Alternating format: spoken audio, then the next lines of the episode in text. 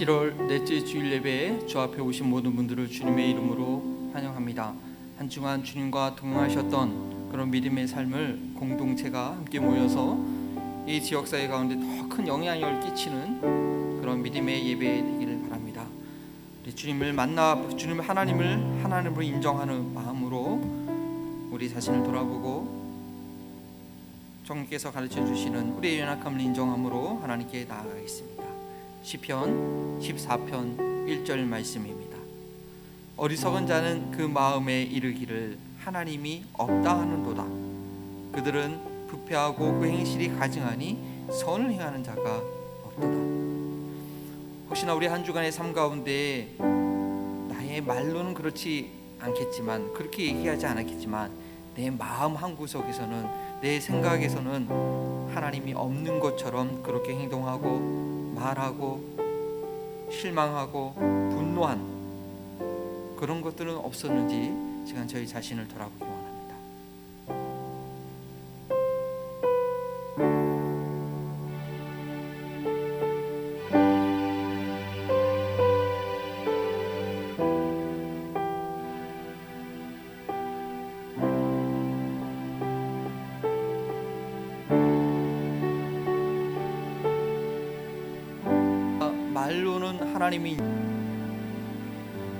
하나님 저희가 말로는 하나님이 인정하되 우리 행위로는 부정한 하나님이 인정하지 않는 그런 한 주간의 삶이었을까봐 참으로 두렵고 떨림으로 시간 주 앞에 나가기 원합니다. 하나님 그러한 적이 있었음, 자, 있었던 죄인임을 이 시간 자백합니다.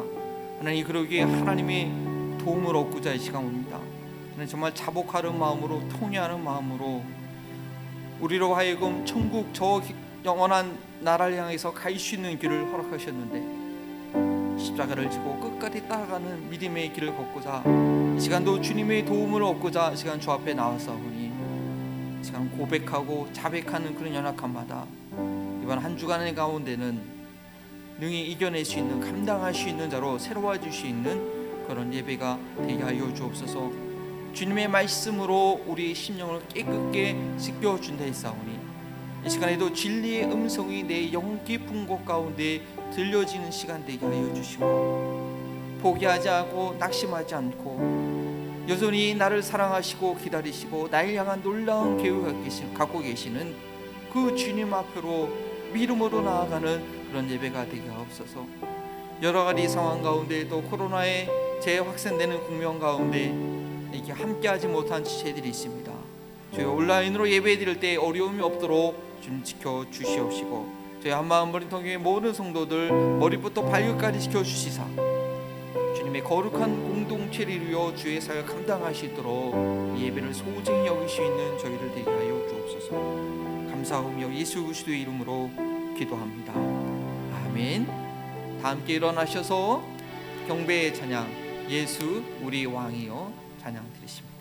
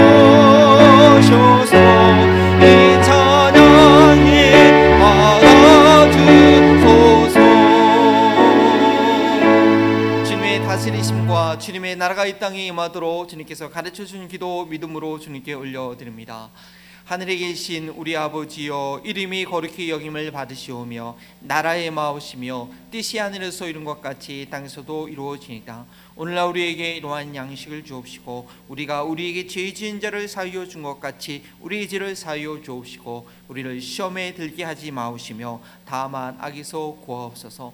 나라와 근세와 영광이 아버지께 영원히 있사옵나이다. 아멘. 교도문 산성순 세 번째입니다 옛사람에게 말한 바 살인하지 말라. 누구든지 살인하면 심판을 받게 되리라 하였다는 것을 너희가 들었으나.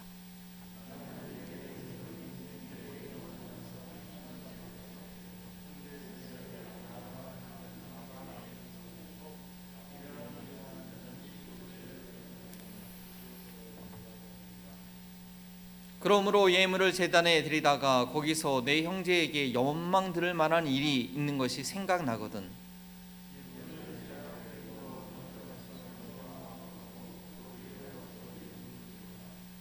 너를 고발하는 자와 함께 길에 있을 때 급히 사화하라. 그 고발하는 자가 너를 재판관에게 내어주고 재판관이 옥리에게 내어주어 옥에 가둘까 염려하라. 진실로 내게 이르노니 내가 한 푼이라도 남김이 없이 다 갚기 전에는 결코 거기서 나오지 못하리라. 아멘. 네, 자리에 앉으시고요. 저희가 산상순 이제 주일 마태복음 강의를 통해서 조금씩 조금씩 듣고 있는데요. 저 교동문이 더 의미 있게 다가오길 원하고 어, 어쩌면 저희 교회가 또 기독교가 어떤 세상 조류 문화에 해오된 대로 하는 것이 아니라 예수님의 말씀의 기준에서 새로운 모습을 보여줄 수 있는 되는 것에 대해서 제가 좀더 깊이 이름으로 소원합니다. 그래서 한 주간 복음이 증인 대신 되는 것에 대해서 제가 좀 더 깊이 좀 어, 생각하고 있습니다. 네. 과연 어, 예수님 믿는 것이 무엇인가? 예수님을 따라가는 그런 삶에 대한 도전이 우리에게 더 있어야겠다라는 생각하게 되고요. 이번 한 주간 또 하나님의 말씀으로 승리하기 원합니다. 이사야서 거의 마지막입니다. 63장까지 듣거나 또 읽는 그런 그 좋은 습관을 계속 잘 유지하시길 바랍니다. 어, 오늘 예배 이후에 사역자 협의회가 어, 있습니다. 어, 교회 일들이 우리 성도 음, 우리 에베소서에 있는 말씀처럼 목회자들은 성도를 세우고 성도들이 봉사의 일을 할 수 있도록 교회를 세우는 주님의 손과 발이 있도록 그렇게 저희 교회가 되길 원하고요. 또 제가 우리 성도님들은 말씀으로 잘 양육하는 일에 집중하고 우리 성도님들은 은혜로 은혜 받아서 그 일들을 잘 감당할 수 있기를 원합니다. 어, 지난주에 제가 미리 광고를 드렸는데 오늘 7월 어, 넷째 주일 저희 교회가 이 건물에 온 지 4년이 되었고요. 그래서 저희가 매년 넷째 주에 이 그레암 제일 침례교회 꽃꽂이 어, 헌화를 하기로 했습니다. 근데 이번 주일에는 뭐 지난 장례식 때문에 한 사람이 있고 그래서 다음 주일날 저희가 헌화를 하게 되고 매년 7월 넷째 주에 우리 감사하는 마음으로 그레암 교회 꽃꽂이를 할 예정입니다. 어, 이번 한 주간 월요일부터 수요일까지 제가 어, 수련회에 참석하게 됩니다. 어, 저기에 있는 사진이 우리 침례교회 NC 침례교회 있는 목사님들 가정입니다. 뭐 한 반 정도 참석하신 것 같은데요. 요번에도 한 저 정도 인원이 참석을 합니다. 아, 잘 훈련 받을 수 있는 세미나 주제가 뭐냐면 나는 행복한 목회를 할 수 있을까라고 저기 텍사스에 있는 목사님 오셔서 목회자 세미나를 하게 되는데 네, 충분히 시간이 될 수 있도록 해주시고 그 다음에 7월 29일 날 우리 성령 충만 기도회가 7월 달에 있습니다. 8월 어, 때는 쉴 것 같고요. 오랜만에 또 하게 되는데 마음의 치유를 위한 집중 기도회를 하게 됩니다. 어, 그리고 다음 주일에는 우리 박상진 선교사님 어, New Tribe Mission이란 그 부족 선교에 소속되신 박상진 선교사님께서 오셔서 모집하고 있습니다. 여러분 기도를 준비해 주시기 원하고요. 중보기도 사역자 계속 모집하고 있습니다. 다음 네.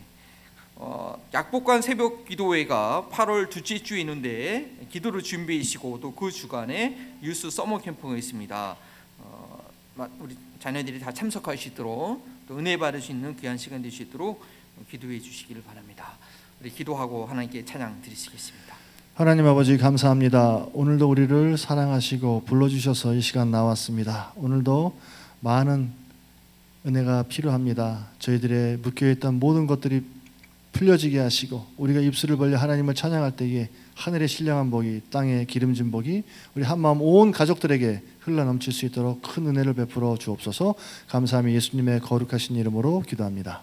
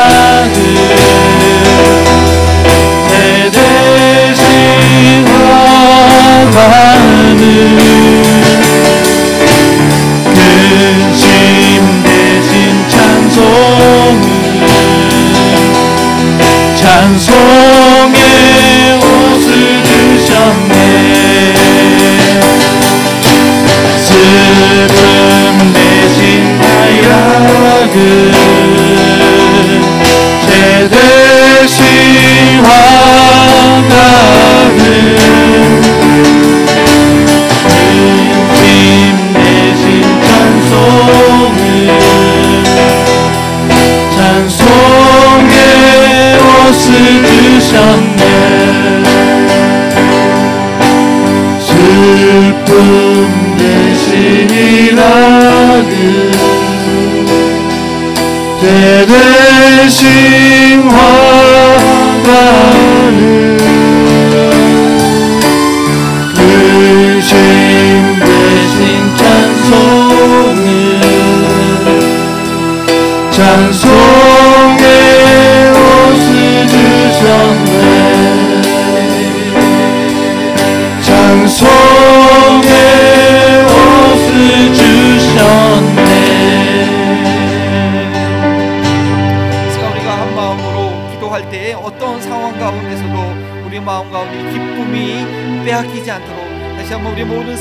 어려움들이 이 한배 예배할 때 말씀을 들을 때 다시 한번 소망과 기쁨으로 회복될 수 있는 귀한 시간 될 수 있도록 기도해 주시되 특별히 저희를 이곳에서 4년 동안 인도하신 하나님 또 우리에게 귀한 것을 제공해 준 우리 그래야 제일 침대 교회 가운데 하나님의 놀라운 은혜가 있도록 우리와 또 함께 동역하는 우리 한마음 알티피교회 한국에 있는 감자의 교회를 위해서 기도해 주시고 이 시간 필요한 기도 제목 여러분의 마음이 소원한 모든 것들을 주 앞에 간절히 함께 토로하고 기도하신 후에 우리 김종수 수사님 기도해 주시겠습니다 주의 이름 부르시고 기도합니다. 주여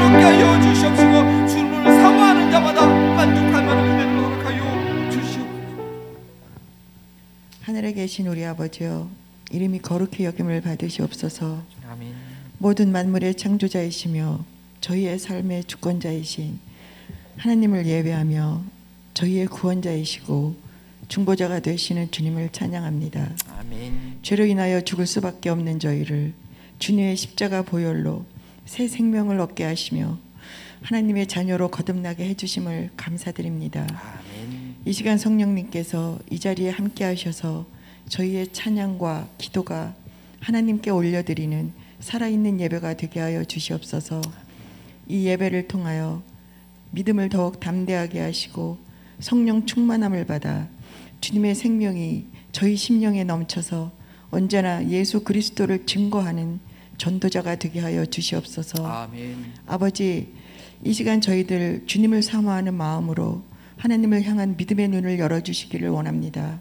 또한 지난 한 주간의 삶 가운데 상처받은 마음은 위로받게 하시고 주님의 말씀대로 살지 못한 연약함은 주님의 보혈로 정결케 되는 회복의 은혜가 율로 치유가 필요한 지체 하나님 아버지 저희 교회에 하나님의 극률로 치유가 필요한 지체들과 또한 아버지 코로나로 격리 중에 있는 가정이 있습니다. 새벽마다 이분들의 치유와 회복을 위해 드리는 기도를 아버지 응답으로 받을 수 있도록 도와주시옵소서. 아멘 하나님 다음 달 8월 12일부터 14일까지 유스 썸머 캠프가 있습니다. 여기에 참여하는 모든 우리의 자녀들이 이번 캠프를 통해 영적으로 더욱 성장하게 하시고 아멘 하나님의 사랑을 누리며 예수님을 인격적으로 만나는 귀한 은혜의 시간이 되게 하여 주시기를 원합니다. 아멘 특별히 먼 거리를 오- 오고 가는 일정 가운데도 안전하게 지켜주시고 보호하여 주시기를 원합니다. 아멘 하나님 아버지 오늘 강단에 세우신 최등명 목사님에게 말씀의 능력과 지혜로 성령 충만함을 덧입혀 주셔서 아멘 말씀이 선포될 때에 하나님의 음성으로 들리게 하시고 주여 오늘 주시는 말씀이 저희들의 삶 속에서 실제가 되도록 주님께서 역사하실 것을 믿사오며 아멘. 저희의 목자이신 살아계신 예수님의 이름으로 감사하며 기도드립니다. 아멘. 아멘.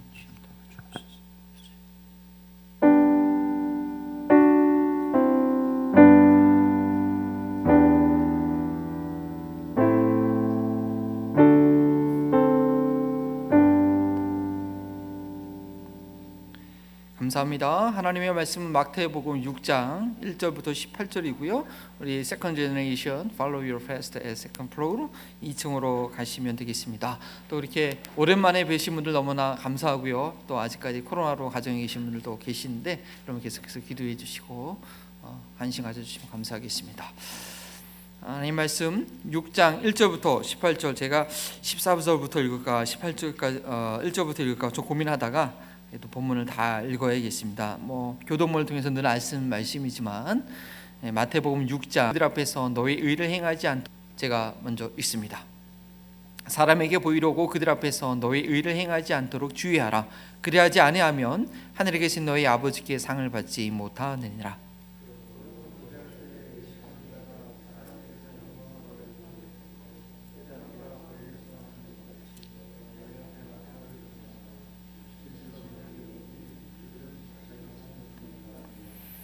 너는 구제할 때에 오른손이 하는 것을 왼손이 모르게 하여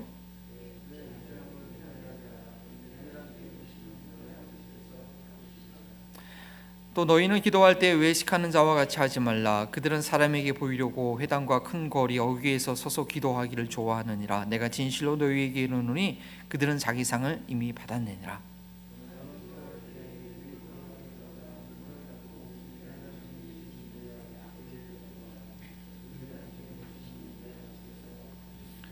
또 기도할 때 이방인과 같이 주원부원하지 말라. 그들은 말을 많이 하여야 들으실 줄 생각하느니라.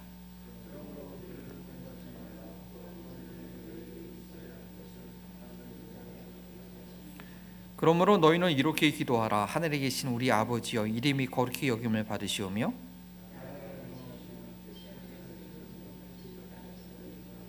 우리에게 이러한 양식을 주시옵고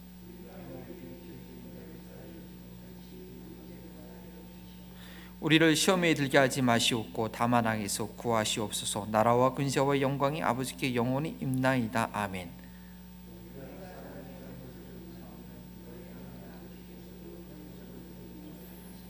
너희가 사람의 잘못을 용서하지 아니하면 너희 아버지께서도 너희 잘못을 용서하지 아니하시리라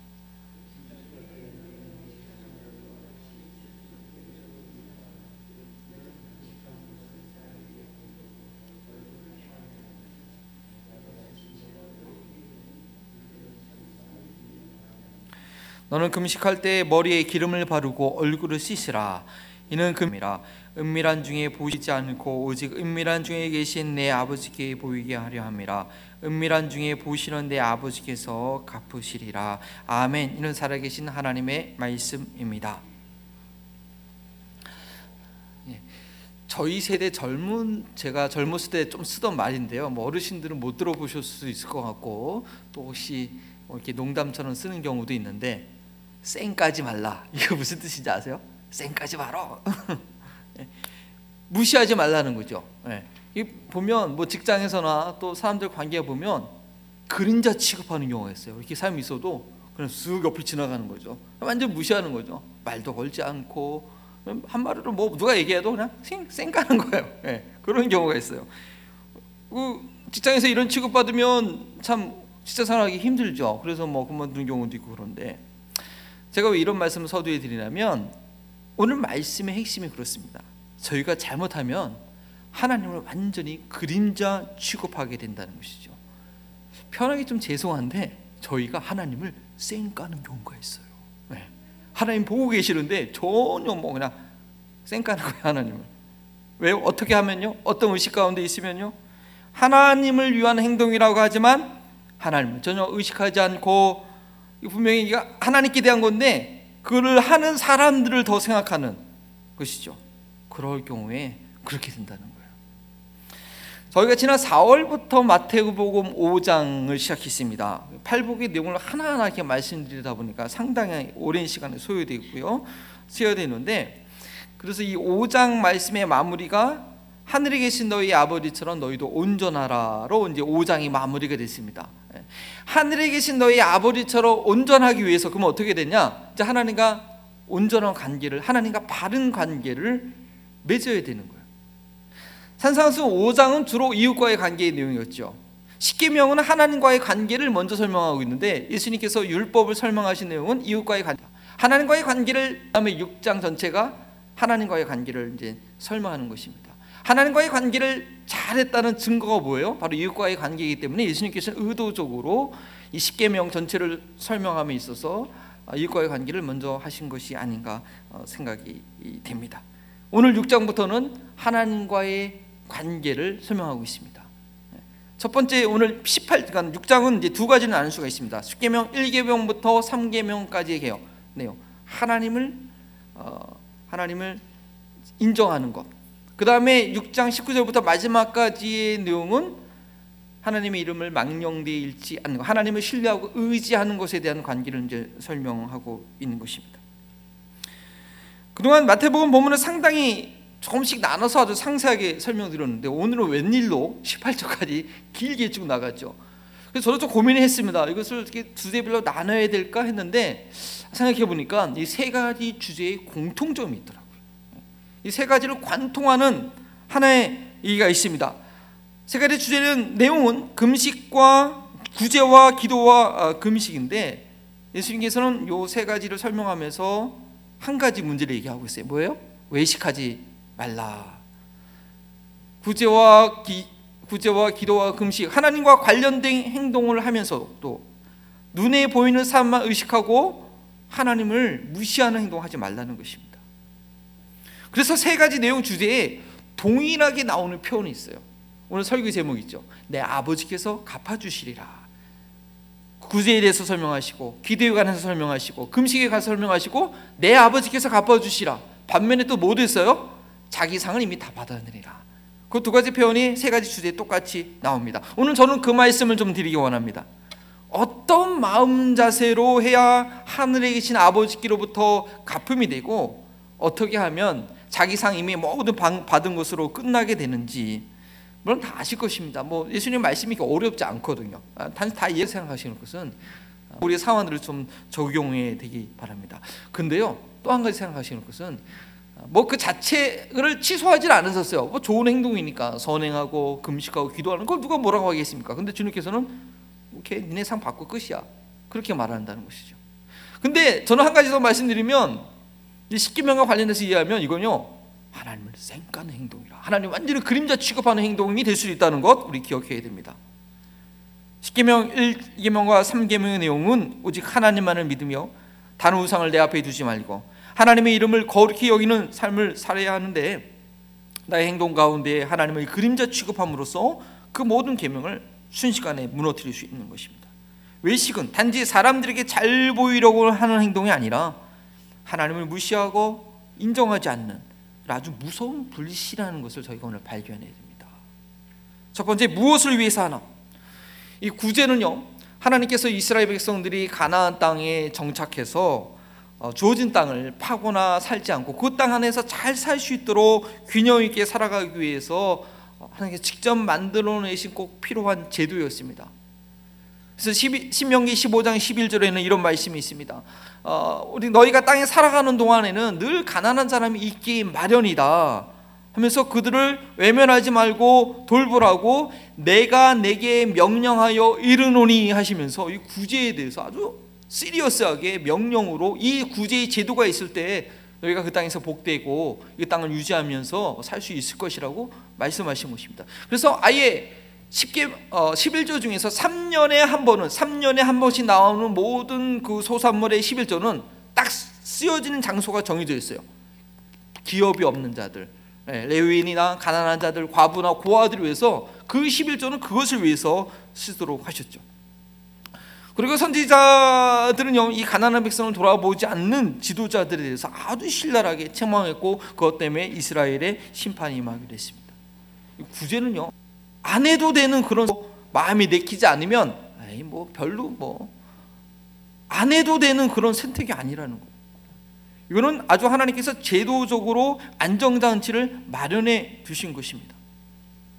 어려운 사람들을 돕는 것이 강제적인 것은 아니지만 내가 하나님의 백성이라고 한다면 누구든지 자발적으로 감당해야 될 그런 상황이었습니다.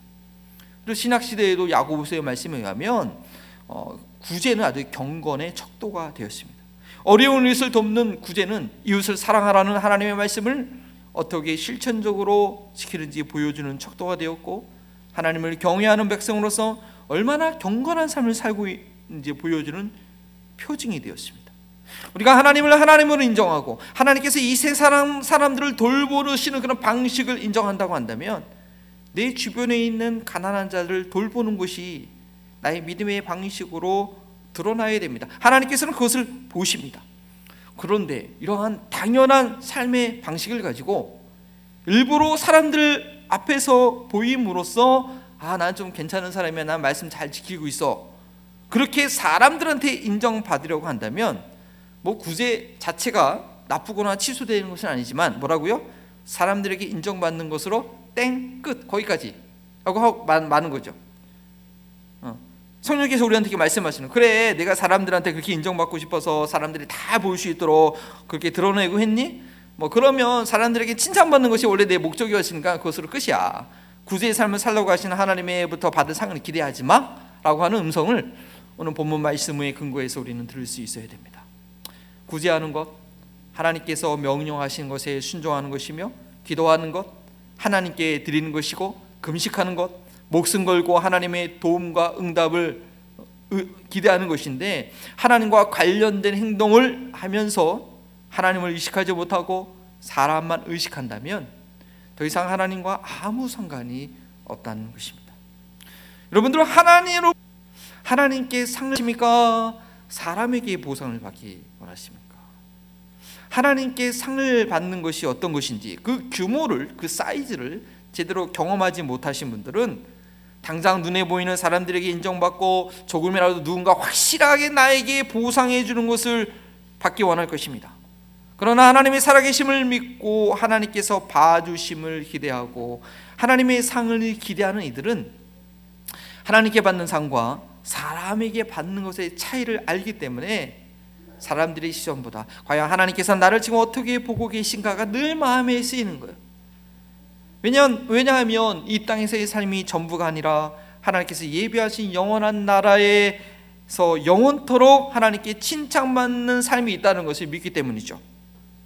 이 땅 위에서 내 힘으로 또는 뭐 내 지인들이 조금씩 도와주는 그것을 도움을 받기보다 하나님께서 책임져 주시고 하나님께서 갚아주시면 이 세상의 그 무엇보다도 비교할 수 없는 결과를 받게 된다는 것을 알고 믿기 때문입니다. 그런데 왜 사람들은 자꾸 다른 사람들을 의식하면서 그들에게 잘 보이고 그들에게 인정받는 것에 그렇게 목말라 하고 있을까요? 아직 하나님을 제대로 경험하지 못해서 그렇습니다. 하나님을 인격적으로 만나지 못해서 그렇습니다. 결국은 믿지 않고 있기 때문에 그렇습니다. 하나님을 믿지 않기 때문에 그런 것입니다. 십계명 제 1, 2, 3계명이 그 마음에 없고 적용되지 않는 것입니다. 눈에 보이는 것만 인정하고 이 땅에서 누릴 것이 전부이고 눈에 보이지 않는 영원한 세계가 내게 있어서는 너무나 비현실적이기 때문입니다. 영생을 약속받았다고 하지만 영생과는 전혀 상관없는 의식 가운데 있기 때문입니다. 죄송하지만 하나님을 쌩까고 있는 것입니다. 그런 이들은 어떻게 행동합니까? 당연히 해야 될 구제를 하면서도 나팔을 붑니다. 사람들의 시선을 끌 수 있도록 내가 지금 무슨 일을 하고 있는지 달리면서 합니다. 왜냐하면 그들의 목적은 내가 아는 사람들이 많이 있는 회당에 알리는 것이니까요. 구제를 해도 꼭 나를 아는 사람들이 많이 있는 회당에서나 길거리에서 한다고 오늘 예수님께서 말씀하십니다. 그래서 제가 이 말씀을 준비하면서 제 마음에 찔리는 것이, 있었, 있었습니다. 설교 온 거 쓰다 말고 갑자기 바꾼 게 있었습니다. 왜냐면 제가 예전에 저희 교회 하는 뭐 구제 사역이나 무료 배식 사역, 연말에 난민 사역 뭐 이런 것들 있으면 사진을 찍어가지고 SNS에 찾아보니까 두 개 올려놓은 게 있더라고. 아 뭐 교회 홈페이지에야 뭐 교회 기록을 위해서 남겨둘 수 있지만 이거 뭐 굳이 뭐 자기 PR하는 SN은 뭐 인스타그램이나 페이스북이고 할 필요 없잖아요. 근데 그때 당시에는 그랬어요. 아 그래도 우리 교회가 이 지역 사회에서 교회로서 할 일을 한다. 좀 그렇게 알리고 싶은 마음이 있었던 것 같아요. 뭐 그래서 사람들이 알기도 해요. 또 신문에도 뭐 내용이 나오니까 그거 보고 오서 여기 같이 방문하신 분도 있었어요. 예. 근데 그렇게 하면 그렇게 하고 나면 더 소중한 것을 놓치게 되는 거예요.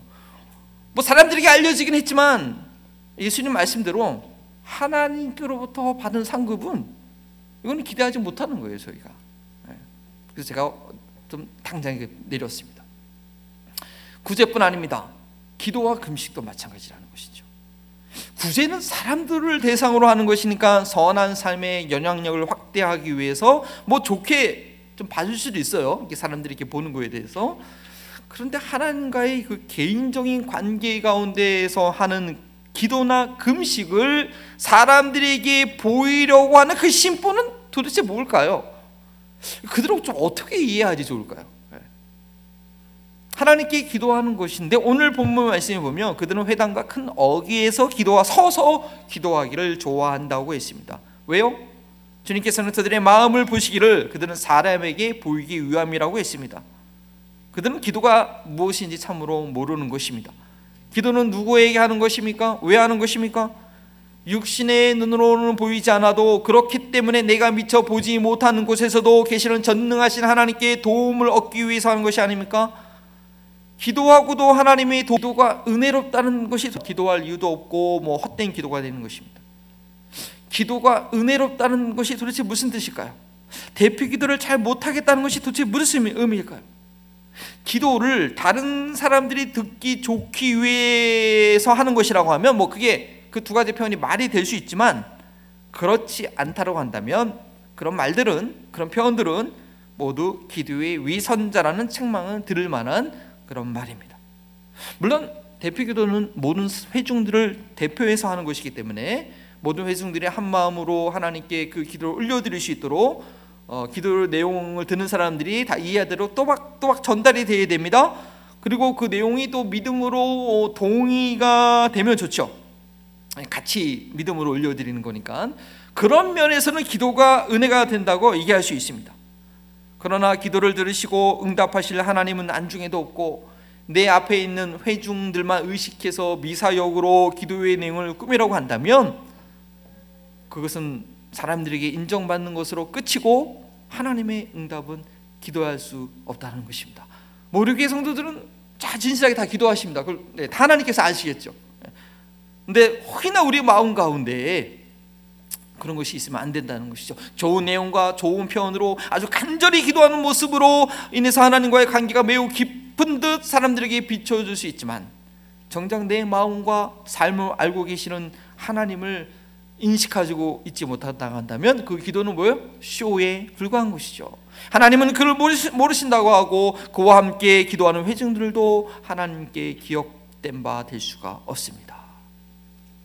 다른 사람들을 위해서 그 앞에서 기도할 때도 마찬가지입니다. 특히 목사들이 실수를 많이 하게 되는데요. 기도 내용이 거의, 거의 설교 수준이에요. 기도하면서 듣는 사람을 가르치려고 하는 거죠. 네. 그 사람을 위해서 기도할 때 우리의 연약함을 고백하고 하나님의 도움을 간절히 구하는 것이 돼야 되는데 이게 늘상 설교를 분간이 안 되는 경우가 있다는 것처럼 자꾸 설교와 아니, 기도가 설교고 설교가 기도고 분간이 안 되는 경우가 있다는 것이죠. 어, 그분 혹시 그 마음 가운데 내가 하나님보다 내 앞에 있는 사람을 더 의식하고 있지 않는가라고 우리는 한번 돌아봐야 되는 것입니다. 자 그리고 이 모든 현상들은 뭐라고요? 하나님을 그림자 취급하고 있는 것입니다. 하나님을 무시하고 있는 것입니다. 기도할 때 하나님의 이름을 부르고 시작하긴 하지만 기도 후에 그 기도 내용을 듣고 있는 사람들이 어떻게 생각할까가 떠오르면 하나님과 아무 상관없는 즉 하나님으로부터 아무 응답이 없는 사람에게 한 기도일 것입니다. 저도 종종 성도님들을 위해서 기도하고 나서 아이고 내가 왜 그런 표현을 썼지? 괜히 이거 오해하실까 오해하는 거 아닌가? 아 이 단어를 썼으면 좀 더 이 효과가 있을 텐데 그렇게 생각이 들 때도 있어요. 잘못된 생각이죠. 특히 병원에 가거나 아픈 자들을 위할 때 아이고 어떻게 더 기도해야지 영감 있고 이게 이 감동적인 기도가 될까 같은 생각이 들면 뭐 그렇게 기도하면 옆에 있는 사람들이 기도를 들은 사람들이 뭐 감동은 받을지 모를지라도 그런 생각이 먼저 들었다 한다면 오늘 예수님의 말씀에 의하면 거의 그래 기도 잘했네 땡 거의 끝나고 만난다는 것입니다. 예수님께서 마지막으로 말씀하신 이 금식에 대해서도 보십시오. 금식하면서도 하나님 앞에서 하는 금식을 하면서도 슬픈 기색을 하면서 얼굴을 흉하게 하는 그런 추한 모습을 지적하고 있습니다. 근데 성격적으로 좀 자기를 드러내기를 이게 성격적으로 그러신 분들도 있고 또 성격적으로 자기를 드러내는 걸 되게 부끄러워하시는 분들도 있는데 이건 어떤 성향의 문제가 아니라 내 마음의 중심에 내가 하나님을 인식하고 있느냐 안 하고 있느냐 근데 그게 더 중요한 거죠. 음식을 먹지 말라고 하는 이 금식은요 율법에 구체적으로 나오진 않습니다. 단 매년 치- 일곱째 달 10일에 대속제일에 너희는 스스로 괴롭게 할지니라고 반복해서 말씀하시죠. 스스로 괴롭게 하는 것을 이스라엘 사람은 대부분 금식으로 했습니다. 그래서 이 금식은 구약 시대로부터 하나님의 도- 도울 사람은 하나님께 앞에 또 개인의 극심한 어려운 가운데 하나님의 도- 도울 사람은 하나님밖에 없습니다. 배수진을 치는 거죠. 어, 하나님 날 도와달라고 목숨을 걸고 각오하는 기도하는 것입니다. 각오하는 것입니다. 그래서 에스더는 민족을 구하기 위해서 3일을 금식했고 니에미아도 예루살렘을 재건하기 위해서 금식하면서 기도했습니다. 모세는 십계명을 받기 위해서 40주야를 금식했습니다. 예수님도 공생에 하기 전에 광에서 40일간을 기도 금식 기도하셨습니다. 거룩한 일을 앞두고 거룩하게 준비함에 있어서 아주 금식이 효과적이라는 것을 저희는 알 수 있습니다. 그래서 금식은 하나님 앞에 생명을 두고 하는 것이기 때문에 이거 쉽게 할 수 있는 일이 아닙니다. 그러나 예수님의 당시의 바리새인들은요 자신의 경건을 과시하기 위해서 금식을 습관적으로 했습니다. 누가복음에 있는 말씀이죠. 한 바리새인들이 바리새인이 청전에서 기도하는데 저기 뒤에서 고개도 못 들고 있는 저 세리와 비교하면서 하나님 저는 저 세리와 같지 않고 일주일에 금식을 몇 번 두 번씩이나 합니다라고 그렇게 기도하는 내용이 성경에 기록될 정도로 그 당시에 이 금식은 자기 경건을 과시하는 모습이 되었다라는 것입니다. 뭐 날마다 그 금식해서 자기 경건에 도움이 되면 좀 좋게 좋을 텐데 남에게 과시하는 것이 되었기 때문에 하나님으로부터 오는 도움은 기대할 수 없고 배만 고프고 살만 빠지는 거죠. 뭐살 빠지면 도움이 되겠지만 아무 능력이 없는 근식이 되는 것입니다. 그렇다면 우리가 하나님을 늘 의- 인식하기 위해서 의식하기 위해서 어떻게 해야겠습니까? 해야겠습니까? 이렇게 바리새인들과 서기관들의 가르침을 가르침의 영향을 받아서 사람들에게 보이기 위한 종교 생활에 익숙했던 이들에게 하나님을 그림자 취급하고 있는 상황의 이들에게 예수님께서는 아주 특단의 조치를 내립니다. 저도 이 말씀을 준비하면서 그동안 교회에서 행하였던 그 모든 것들이 야 사실은 예수님의 가르침과 좀 이게 상반되구나. 그래서 뭐 사순절 때 근데 그 릴레이 금식 기도 하면은 저 뒤에다 써놓고 자 금식할 사람 이름 써놓으세요 하잖아요. 예. 뭐 성도들을 독려하는 건 있고 또 교회에서 하는 모든 이거 뭐 예수님하고 말씀하면 전혀 뭐 완전히 나 대놓고 반대하는 거고 또 교회에서 하는 모든 것들이 어쩌면 야 참 이걸 조심하지 않으면 정말 사람에게 보이기 위한 무의식 중에 이게 성도들에게 그거를 주입시키는 행동이 될 수 있겠구나 라고 참 저희 생각하게 됩니다. 참 분별하게 됩니다. 그래서 오늘 예수님께서 특단의 조치를 내리셨는데요. 죄성을 가지고 태어난 인간이라면 인간들이라고 하면 누구나 해동되는 그런 내용이고 바로 이것을 우리는 잘 기억해야 됩니다. 선악과를 따먹은 인간의 타락한 본성은요 뭡니까? 하나님과의 깨진 관계 가운데 있기 때문에 가- 하나님과의 깨진 관계 가운데 있고 그 대신 도리어 자기 자신이 하나님처럼 되려고 하는 자도취의 욕구가 죄 가운데 태어난 사람들은 다 있습니다. 그래서 백설공주에 나오는 그 왕비 아시지 않습니까? 밤낮으로 거울을 보면서 거울아 거울아 이 세상에서 누가 제일 예쁘니? 그렇게 물어보는 것처럼 우리에게는 그런 욕구가 있다라는 것입니다. 참된 만족은 인간 형상의 근본이신 하나님 아버지와의 관계 가운데 있는데 그 관계는 이미 죄로 인해서 깨져버렸고 자신이 하나님처럼 되려고 하기 때문에 다른 사람들을 지배함으로써 만족을 얻으려고 합니다. 또한 다른 사람에게 인정받으려고 하는 것은 그 지배욕의 또 다른 모습입니다. 하나님께 인정받지 못한 인간이 다른 사람을 통해 인정받는 것은 마치 자기가 하나님처럼 된 것 같은 그런 달콤함을 주기 때문입니다. 믿음 생활에 있어서 예수 그리스도를 믿음으로 말미암아 하나님으로부터 의롭다함을 인정받는 그런 인정감, 그런 안정감을 갖는 것이 얼마나 중요한지 모릅니다. 믿는다고 하면서도 창조주 하나님으로부터 인정받았다고 하는 의- 나를 의롭다고 하는 그런 확신이 없으면 그래서 삶 가운데 느끼지 못하게 되면 자꾸 세상적인 것으로 만족을 얻고자 하는 시도를 여전히 하게 되는 것이죠. 그렇기 때문에 예수님께서는 하나님의 말씀에 순종하고 하나님을 의지하는 행동을 할 때에 아예 아예 초장에 사람들에게 보여지지 해야 되는 상황에서 숨으라고 말씀하십니다. 어쩔 수 없이 모든 사람들 앞에서 해야 되는 상황에서 오직 하나님만 의식하고 하나님만 바라볼 것이라고 다짐하지만 그래도 눈 육신의 눈에 보이는 것은 제가 지금 설교할 때 여러분이 보이는 것처럼 사람이고 하나님이 아니고 사람이기 때문에 마치 죄의 유혹 가운데 들어가는 것 같은 위험이 있는 것입니다.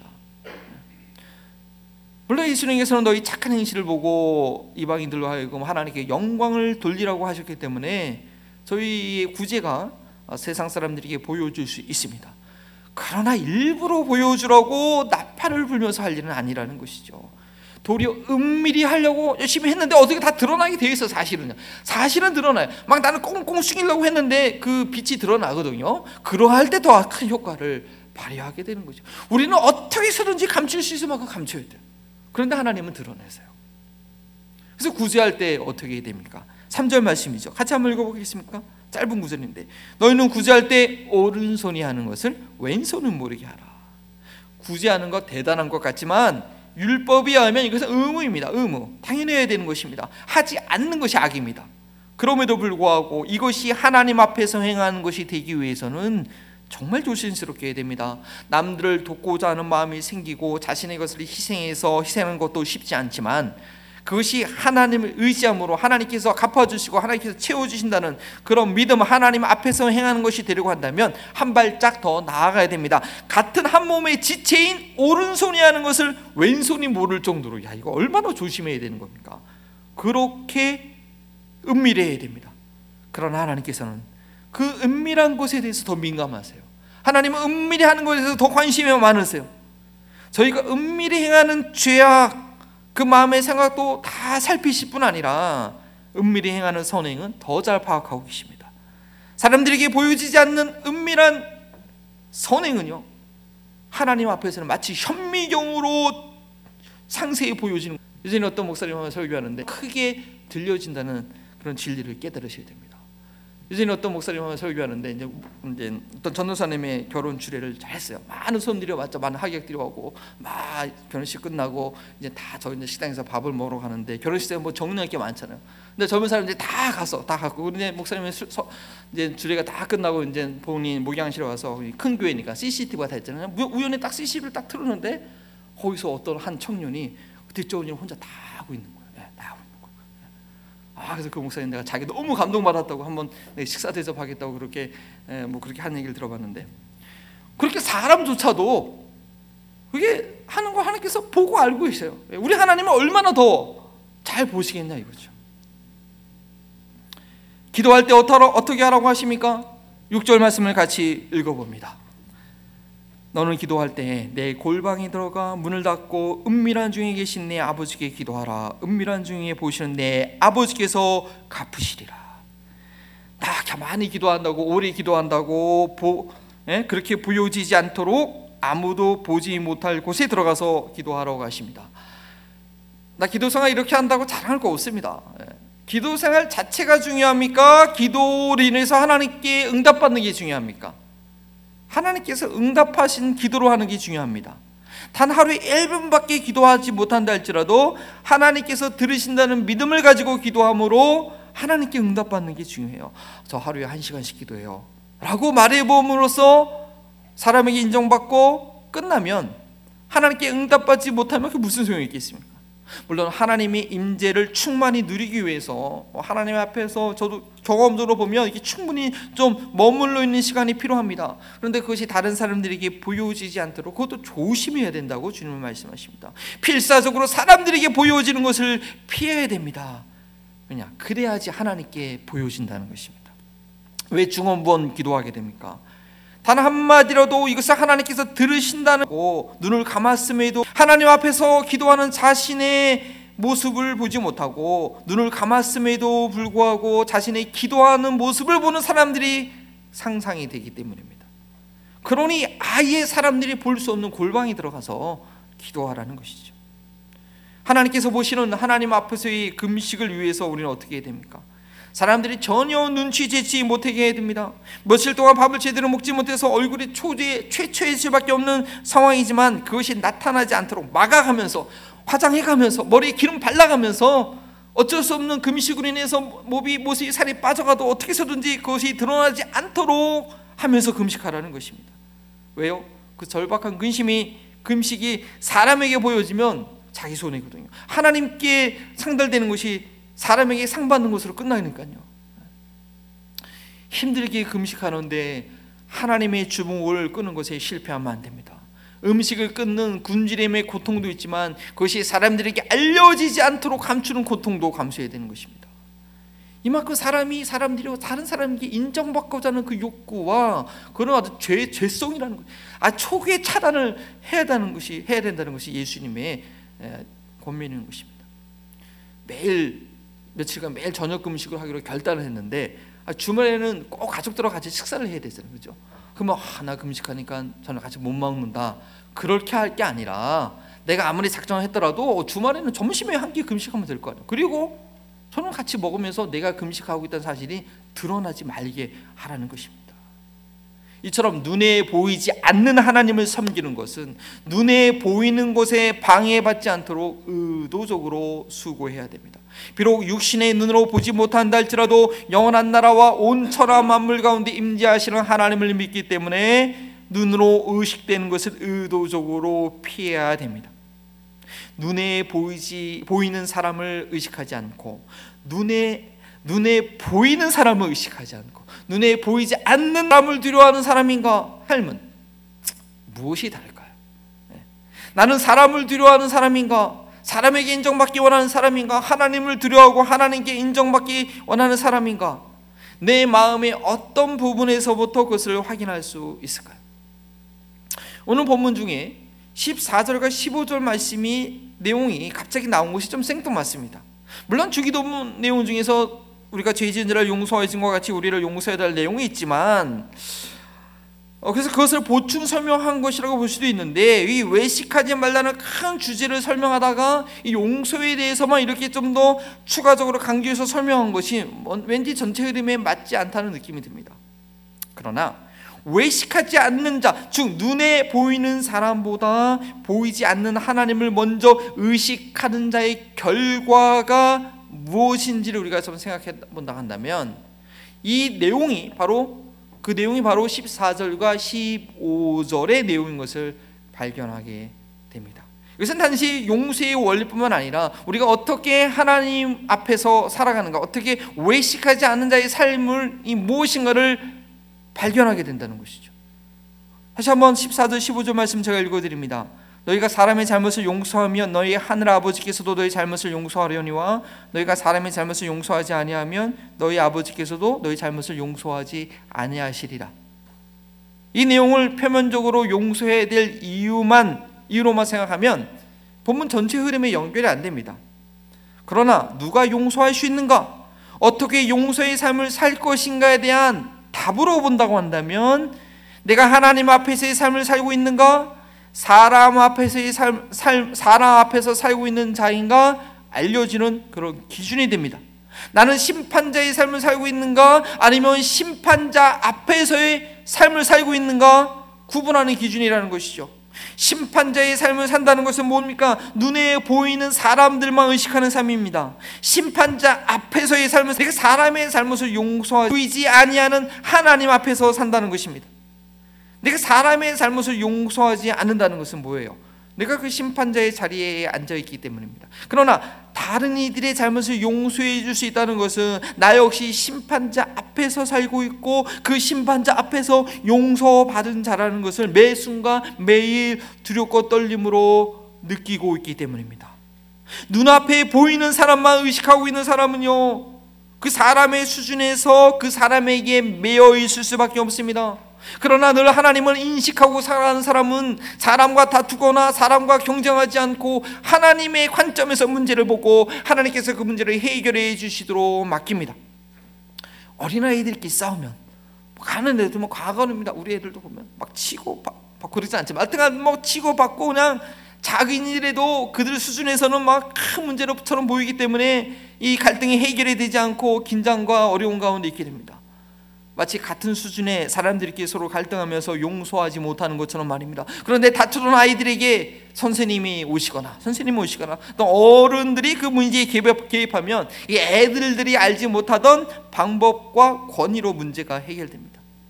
인간적으로 볼 때는 내가 너무 손해 본 것 같고 너무 큰 희생한 것 같고 절대 용서하지 못할 것 같지만 전능, 전지전능하신 하나님의 관점에서 보면 그분께서 개입하시면 해결되는 것입니다.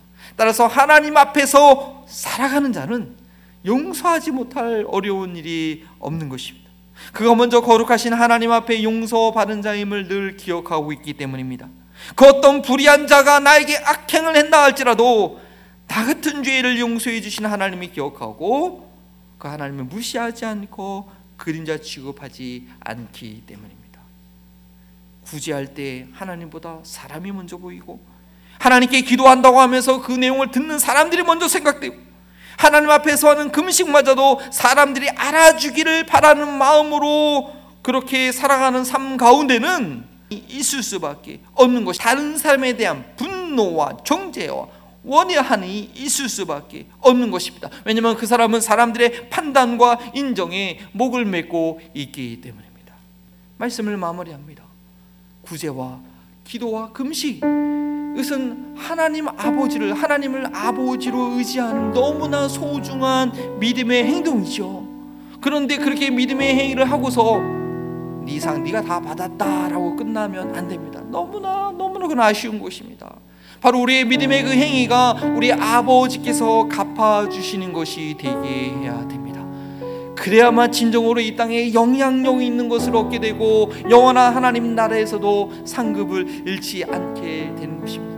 그런데 그것은 사람에게 인정받는 것과 반대가 되기 때문에 우리는 어떻게 해서든지 사람에게 알려지지 않도록 조심해야 됩니다. 사람에게 알려지지 않는 만큼 어떻게 돼요? 하나님께 알려지는 것이 되기 때문에 물론 우리 하나님은 다 알고 계시죠. 이미 다 알고 계시죠. 그럼에도 불구하고 나의 관심과 나의 의식이 먼저 누가 알고 있나, 누가, 누가 알아주고 있나라에 대한 것이 먼저 된다고 한다면 그것은 대놓고 하나님을 쌩까는 하나님을 그림자 취급하는 그런 불신의 행 죄를 짓고 있다는 것을 알아야 됩니다. 우리는 주님과 나만 아는 그런 비밀 가운데 그 주님 앞에서 행하는 즐거움을 누리는 비밀을 비결을 배워야 됩니다. 성령 안에서 행하는 사람들은 말하지 않아도 서로 압니다. 하나님의 뜻을 행하고 있는 그 기쁨을 서로 누릴 수가 있습니다. 그것이 하나님의 뜻을 행하는 그리스도인들이 만날 때에 함께 누리는 교제의 기쁨입니다. 이 땅에서는 우리가 다 말하기도 그렇고 말할 수, 알 수도 없고 또 물어보지 않는 게 지혜이지만 우리가 영원한 날에서 같이 만났을 때는 그 미처 아 그게 그때 그런 일이 있었던 거구나. 다 설명하지 못했던 것이 하고 마음껏 이렇게 얘기할 것이 너무 많고 마음껏 기뻐하고 마음껏 축하하고 마음껏 이렇게 격려해 줄 것을 우리는 비밀리에 이 땅에 살아가면서 좀 많이 만들어 놓는 그런 저와 우리 모든 성도들 되기를 주님의 이름으로 축원합니다. 우리 함께 일어나셔서 그 주님의 인재 앞에 있는 저희들의 모습이 되도록 함께 찬양 드리십니다.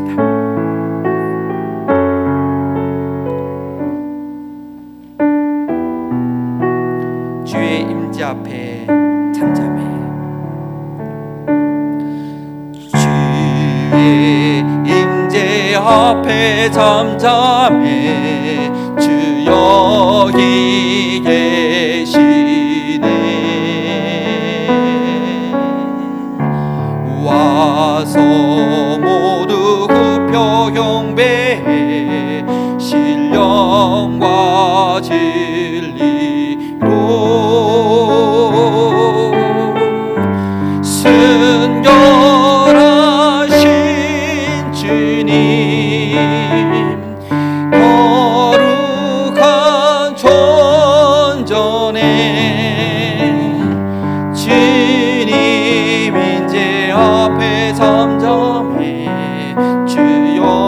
여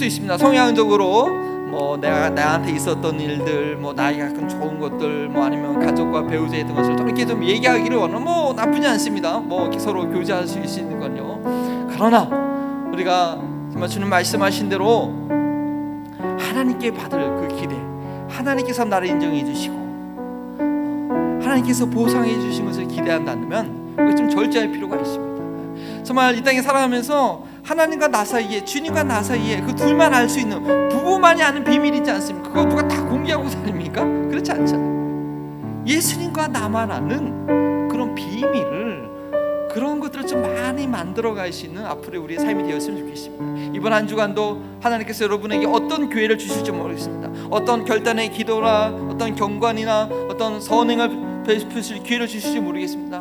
감사하죠. 정말 모르게 은밀하게 잘 감당하는 죄들 되시기 원합니다. 그래서 말씀하시고 내게 기회 주실 때 은과의 기쁨을 누리는 이번 한 주간의 삶 하나님께서 내 성령으로 내 안에서 말씀하시고 내게 기회 주실 때 순정하여 주의 빛을 증거하는 저희 한 주간의 삶과 저희 교회가 되도록 특별히 코로나로 인해서 힘들어하는 지들 가운데 하나님의 빠른 회복이 있도록 또 오늘 함께하지 못한 많은 지들을 위해서 좀 저희가 저희들을 위해서 중보하며 기도하는 저희들 되기 원합니다. 주님의 이름 붙이고 기도합니다. 주여